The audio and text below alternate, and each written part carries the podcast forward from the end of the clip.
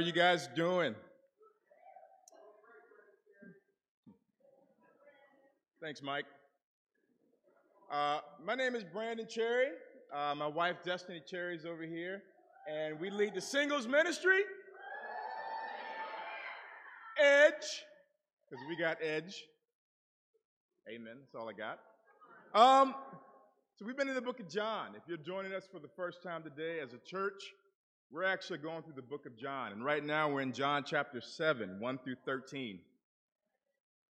And so we're at a turning point in John. There's a growing tension regarding the character of Jesus. So if you read the first five books in John's gospel, he's well received, he's liked, and he's welcome. When you start feeding people, people like you. but when he starts making claims about himself and starts telling truth, it's different.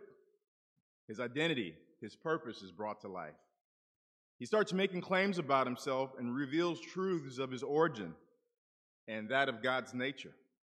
He went from the people's champ to, whoa, you're talking about eating your flesh? Mm, I'm leaving. you see, in the previous chapter, people start leaving Jesus, even his own disciples. And they're like, this is a hard teaching. I don't know if I can follow this guy. And you know, right now, from this point forward in John, you're going to have two responses to Jesus. It's either you move toward him, you recognize and you profess who he is, or you move away from him. You're going to reject him. You misunderstand him and his claims. So, right now, we're going to go to John 7 1 through 13. And the title, the big idea, is Failure to Connect. So, John 7 1 through 13, let's read. After this, Jesus went around in Galilee, purposely staying away from Judea because of the Jews. They were waiting to take his life. But when the Jewish feast of tabernacles was near, oh, I'm sorry. But when the Jewish feast of tabernacles was near, Jesus' brothers said to him, You ought to leave here and go to Judea, so that your disciples may see the miracles you do. No one who wants to become a public figure acts in secret. Since you are doing these things, show yourself to the world. For even his own brothers did not believe in him. Therefore, Jesus told them, The right time for me has not yet come. For you, any time is right. The world cannot hate you, but it hates me, because I testify that what it does is evil. You go to the feast. I am not yet going to this feast, because for me, the right time has not yet come. Having said this, he stayed in Galilee. However, after his brothers had left for the feast, he went also, not publicly, but in secret. Now at the feast, the Jews were watching for him and asking, Where is that man? Among the crowds, there were widespread, widespread whispering about him. Some said, He is a good man. Others replied, No, he deceives people. But no one would say anything publicly about him for fear of the Jews. Jews. Let's pray to God. Father in heaven, uh, God, we're so grateful to be uh, the audience to hear the book of John. We're so grateful, God, to hear uh, what you have via your Holy Spirit to deliver to our hearts. God, I pray that as we read this passage, we don't read it from then and there, but we read it here now. Lord, I know that we read the hearts and the failure to connect, but even in today, you look at society, there still is a failure to connect. I pray, God, that even in this room, those who are disciples, those who are Christians, continue to connect to you, and those aren't are willing to establish that connection. Father, we're so grateful for who you are and what you've done. It's in your Son's Christ's name. Amen. Amen. So, I got to give you guys a little backdrop to what's going on. If you read John 6 to John 7, there's actually two festivals going on. You have the Passover, and you have the Feast of the Tabernacles. So, there's an important thing about these two Jewish feasts. The conclusion of the Passover feast is wrapping up, but the Feast of Tabernacles is just starting. The irony is that here you have Jews in Israel celebrating what God has done for them. grateful, connecting. There's a lot of people who are trying to draw close to God. The irony is that they failed to connect that God was literally right in front of them in the flesh. So the Passover, it's an annual feast that all Jewish men were required to attend. They're required to celebrate. In Exodus 12, 11 through 23, the word itself is rooted in this idea that God would pass over judgment over the house of Israel, but he would judge the Egyptians. The Jews were to remember how God spared their firstborn, how God spared their firstborn and delivered them from bondage. God's wrath was passed over them. The meal itself, in verse 17 of Exodus 12, is the unleavened bread and the Passover lamb. That's the Passover meal. In the book of John, as Jesus feeds the 5,000 and makes this claim about him being the bread of life, ironically, that was the time of the unleavened bread. And when they were full and fed, they were content. But then when the claims came about who he was, his origin, and his nature, they were like, wait a minute. Moses gave us, told us about manna in the desert. Now you're saying your bread? How do we, what, this, I'm, I'm, I'm not connecting here. They're not connecting. And so you see this tension starting to build. What was exposed was full stomachs but empty hearts. The point he was trying to make is that God alone is going to feed you and fulfill you, not bread. Bread's temporary. Then you have the Feast of Tabernacles. If you go to Deuteronomy 16 and Leviticus, tabernacle comes from the Jewish word booth. The Hebraic word is sukkot, and it's also translated into tabernacles. So it celebrates the completion of the harvest. You're going to go and you're going to harvest and complete. It commemorates God's goodness to his people during their period of wandering in the desert for 40 years. And during this time in the desert, they lived in tents, waiting in expectation to enter the promised land. So during the feast, during Jesus' time, you would go and set up temporary booths or tents, shelters Fun fact to this day, Orthodox Jews construct small booths to remind them of the booth they lived in in Egypt when they were in the desert. So, tabernacle implies that God's presence is residing among them. And here, Jesus just stood right in front of them, and they couldn't connect that. So, while you have this feeling of contrition and awe and closeness to God, in contrast, Jesus had a bounty on his head. And while it was a very festive atmosphere and good intentions, you're drawing close to God, you're bringing your family, you're having family devotionals, they still failed to connect to God, and God was right in front of them. So, this brings me to my first point Jesus is not of this world. You know, his family had a hard time understanding Jesus. His brothers failed to connect. Actually, this is the, one of the few instances where you get to see Jesus' siblings and what they were like. From reading the text at face value, you kind of pick up that they're kind of condescending, they're cynical, and, and you kind of get this vibe that you're a public figure. Why don't you go make your public entrance? Totally aloof of what was going on. Jesus, meanwhile, knew that the end was near. His brothers tried to advise him on his public life. You can tell their advice wasn't sincere. It's not clear if his brothers knew a lot about Jesus' ministry or the intimate details of his ministry, but Jesus corrects their misconception of who he is. So he says, The right time for me has not yet come. For any time is right. For you, any time is right. One of the things you'll realize is that Jesus does not work in accordance with man's schedule. He doesn't move about on his own schedule. He actually moves about with the will of God. He wasn't refusing to go to the feast. He was refusing to go the way his brothers wanted him to go as a pilgrim to make a public entrance. Hey, look at me, I'm your Messiah. That's not what Jesus was trying to do. He was trying to do it God's way on God's timing. So, if you were to think you would think that his brothers, his family, would know about Jesus, his intention. Well, you're wrong. You know the reason they couldn't connect with their own brother? Is because they were actually part of the world. Hard telling somebody at family union, you're part of the world. Love you, Dad. but his family were worldly. They were speaking from the world's point of view. You know, when Jesus says, The world cannot hate you, but it hates me because I testify that what it does is evil, the world is a system set up against God. It's a anti-God state of mind, if you think of it deeper.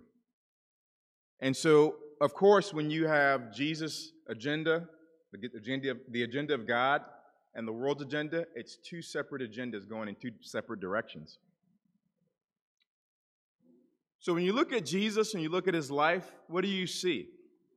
He lives in full submission to his Father. He's waiting on God. Too often, we want God to wait on us. And this is a failure to connect to God on our part. We try to repurpose God for our own purposes. You put conditions and terms on what it means to follow Jesus. There's a clause statement. I realize as I get older, one of the things that I like, and this is going to sound weird, is that sometimes following Jesus needs to hurt and feel inconvenient. It reminds me that there has to be a tension there against my will versus the will of God. And it's not natural. It's not natural. And I'm not saying that it's a burden or it's a works based salvation. No, sometimes I need to feel a little pain. It needs to hurt a little bit. And I don't like pain. I don't like inconvenience. I don't like you touching my schedule. So I did this test at my job. Apparently, I am a ESTJ. It's called Briggs Myers, Myers Briggs. This guy with two last names. I don't know. but apparently, I'm a extrovert. I'm sensing, thinking, and judging, meaning that I'm very rigid in how I think. I'm very logical, and I don't like deviation or I'm not a hippie in my mind. I, I like I like order. I love order. And when you're rigid like me and you try to deviate from my plans, I'm not happy. I'm not happy at all. I think ESTJ is the, uh, the executive, the CEO. They have a certain dis- regimented schedule. But you know, the interesting thing about that personality of mine is that it goes against one of God's character, the Holy Spirit. The Holy Spirit is an agent or entity that sets God's agenda. Turn to Acts chapter 8. Acts, Acts chapter 8, verse 26. I'm just going to read a few verses here. I'm reminded of the Holy Spirit every time I read this. Now, an angel of the Lord said to Philip, Go south to the road, the desert road that goes down from Jerusalem to Gaza. So he started out. On his way, he met an Ethiopian eunuch, an important official in charge of all the treasury of Candace, queen of the Ethiopians. This man went to Jerusalem to worship, and on his way home, was sitting in his chariot reading the book of Isaiah the prophet. The Spirit told Philip, Go to that chariot, stay near it. So Philip ran, stayed posted, and waited. Then Philip ran to the chariot and heard the man reading Isaiah. Do you understand what you're reading? Philip asked. And then they have a Bible study. That's crazy. Into this Bible study, Verse 38 He gave orders to stop the chariot. Then both Philip and the eunuch went down into the water, and Philip baptized them. When, when they came out of the water, the Spirit of the Lord suddenly took Philip away, and the eunuch did not see him again, and he went rejoicing. If you ask me apart from God if that's my plan every day, no. If I'm an important man going somewhere, I have a schedule. There's a reason why I have a schedule, and I have a chariot, and I have all these I have a schedule. Don't mess with my schedule. But you look at Philip, see how his schedule aligned with God's schedule. The fact that disruption changed the trajectory of two men's lives. Two men who may not have talked to each other. A Jewish follower of Jesus was told by the Spirit to go, hey, approach this man. You meet a man from Africa, and it's like, study the Bible with him. And the man from Africa is like, look, I'm on my way back. And it's like, well, I need help. Help me study the Bible. You know what's funny is that early church history speculates or claims that that Ethiopian eunuch probably became a bishop in the North African church in the first century. It's all of the Holy Spirit. And it's not him being held hostage to his own agenda. Philip connected, the Ethiopian eunuch connected.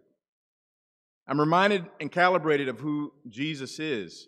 Luke 9, 57 through 62. It's a discipleship passage.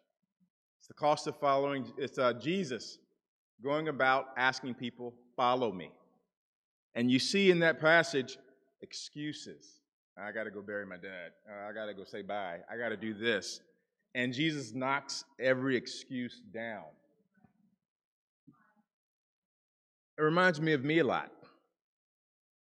When I get asked to serve in Kids Kingdom, when I get asked last minute to join a Bible study and The Walking Dead is wrapping up, the season finale. Being asked to serve at Five Loaves. Special contribution during a financial famine.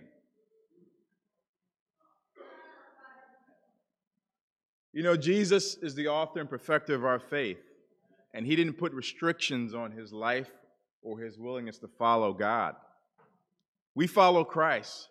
Are you putting restrictions on following Jesus? So we talk about his brothers, but what about the crowds? So in verse 11, now you're at the feast of uh, of the tabernacle. The Jews were watching him, asking, Where is that man? I think he's a good man. Oh, he's deceitful. He ain't nothing but he ain't nothing but he's not good. He's deceitful.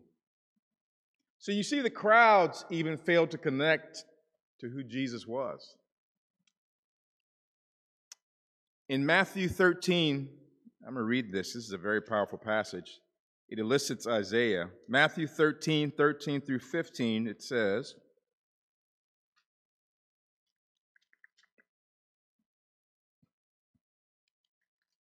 and it's in red too. You can't miss it. This is why I speak to them in parables. Though seeing, they do not see, though hearing, they do not hear or understand. In them is fulfilled the prophecy of Isaiah. You will be ever hearing, but never understanding. You will be ever seeing, but never perceiving. For this people's heart has become calloused. They hardly hear with their ears, and they have closed their eyes. Otherwise, they might see with their eyes, hear with their ears, understand with their hearts, and I would turn and heal them. This describes Israel, but I think it also describes us. They missed the cue. They totally missed the cue. They're aiming darts at the wrong target and they keep missing the mark.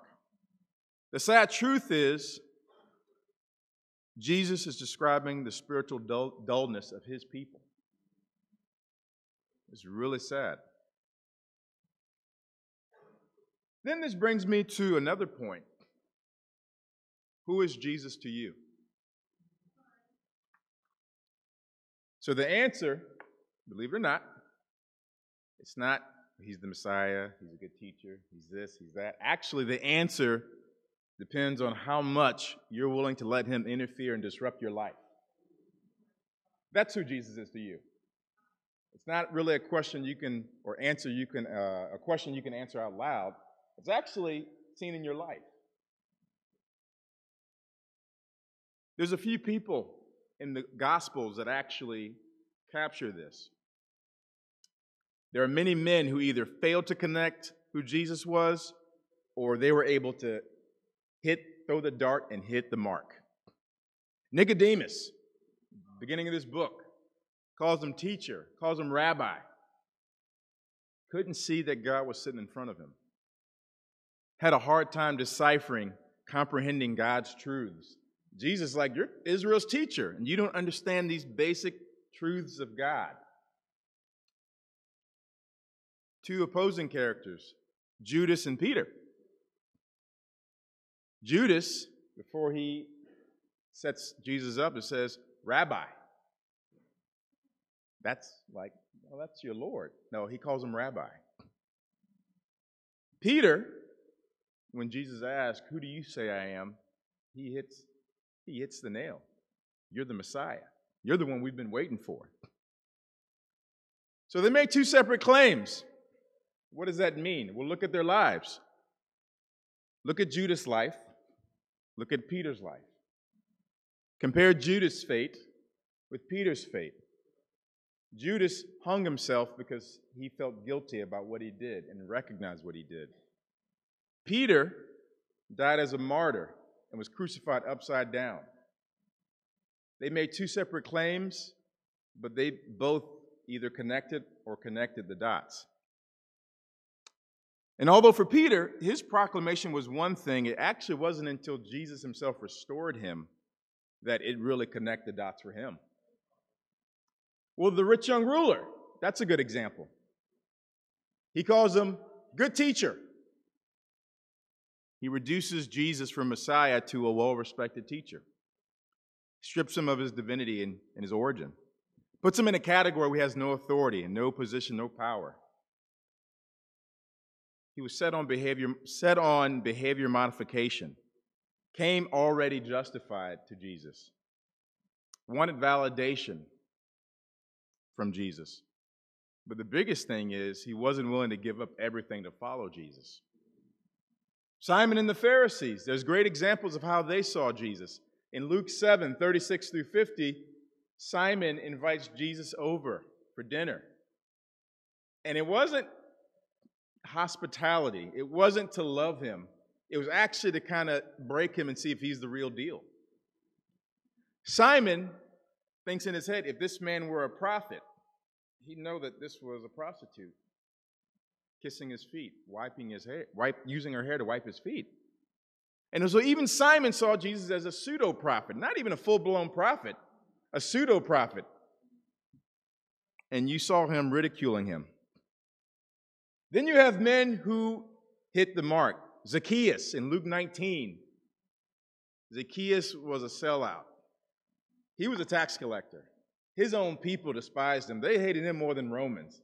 They're like, you work for those people and you're taking from your people.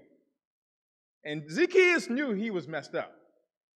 And he knew he was so messed up that out of his, he wanted to get right with God. So what did he do? he did something undignified. He climbed a tree to get to Jesus. And Jesus is like, that guy over there, he gets it. He's connecting the dots. He connects. Levi the tax collector, the Ethiopian eunuch, Saul, who later became Paul, they connect the dots. So, in light of these examples, it really bolts, boils down to this Your life is a public proclamation of who Jesus is to you. Your life is an indicator of how well you're connected to God and if you live in alignment with His will. So, what does that look like? Well, in order to understand God's will, I think it's simple.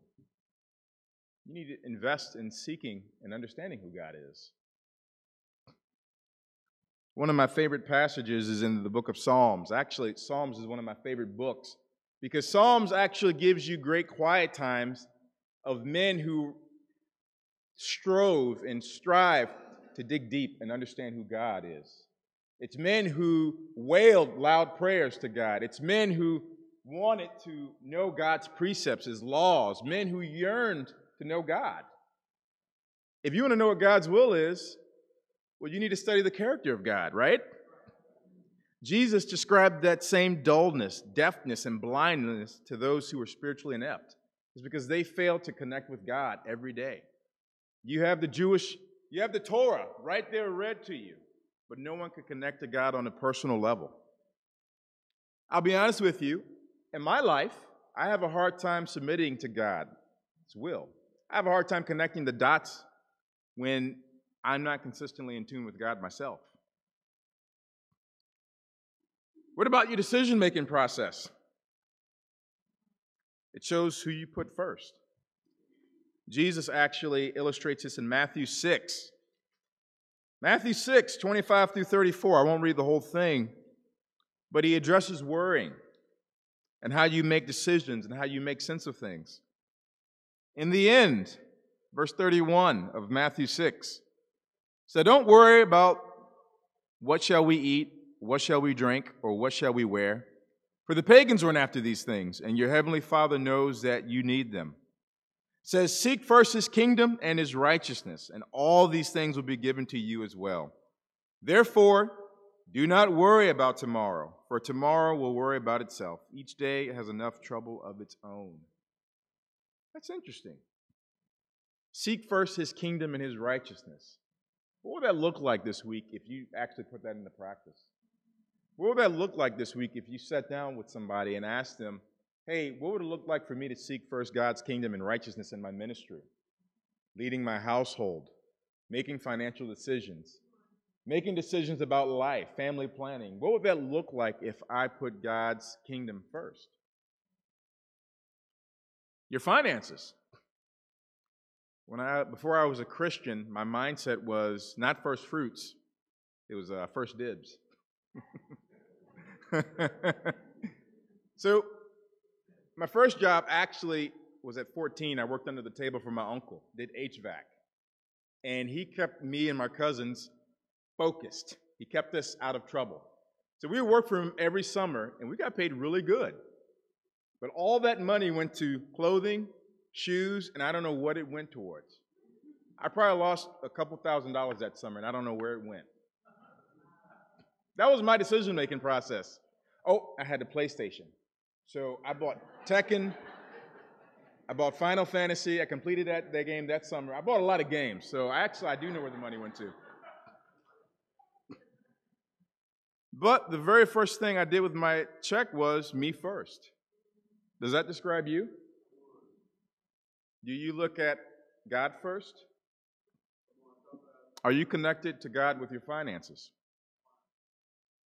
What about your audience? The impact you have on your audience. 1 Timothy 4 11 through 12 talks about watching your progress, watch your life and doctrine. How are you doing with that? Does your public integrity reflect your integrity in here? Are you intentional with the people you engage with? And then my favorite, John chapter 10, service to the saints. The good shepherd versus the hired hand. Jesus actually sets the expectation of what service looks like. Even later in John 13, he said, You know what? I'm going to show you what service looks like. I, Lord, going to wash your feet. That's amazing. Are we good shepherds in our households, husbands? Are we good shepherds in our ministry? Are you good shepherds of what's been entrusted to you? Or are you a hired hand? Someone who doesn't take ownership of it, but lets the next man do it. It's duty. I check, punch the clock. That was me at McDonald's, though. Um, that was in high school. Not now, not now. Your response to correction, discipline, advice, all of these are just examples of where you can show whether you're connected to God. I'm going to go to Luke 9, 57 through 62.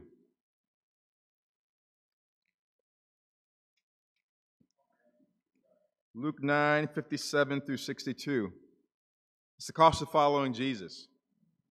As they were walking along the road, a man said to him, I will follow you wherever you go. Jesus replied, Foxes have holes and birds of the air have nests, and but the Son of Man has no place to lay his head. He said to another man, Follow me. But the man replied, Lord, first let me go and bury my father. Jesus said to him, Let the, be- let the dead bury their own dead, but you go and proclaim the kingdom of God. Still another said, I will follow you, Lord but first, let me go back and say goodbye to my family.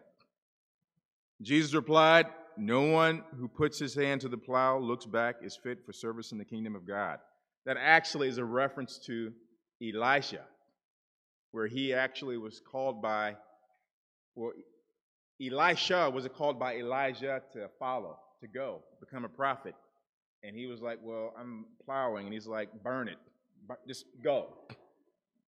But this idea of being connected to Jesus, you see that each person Jesus encounters, they have a hard time connecting who he is. There's excuses. They're very surfacey, they're very shallow. And in every case, you look at all the men he encountered, these are men who had an opportunity to do things to change the world. These are men who could have been Peter, Bishop of Rome, could have been John, exiled to Patmos, could have been the one sent out to India to evangelize a whole continent. But they shot them all down because they did not connect with God. So, as we wrap up, I want to ask you, church, what excuses are you making that prevents you from connecting to God? What would your week look like if you actually shot down those excuses and made the time to connect with God? What impact would you have on this church and this ministry? I'm not talking about just attendance, but I'm talking about active engagement.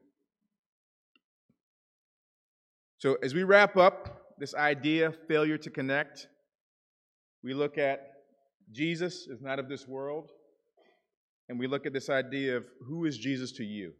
I pray this week as a church that we connect with God individually, but also corporately. Thank you, church.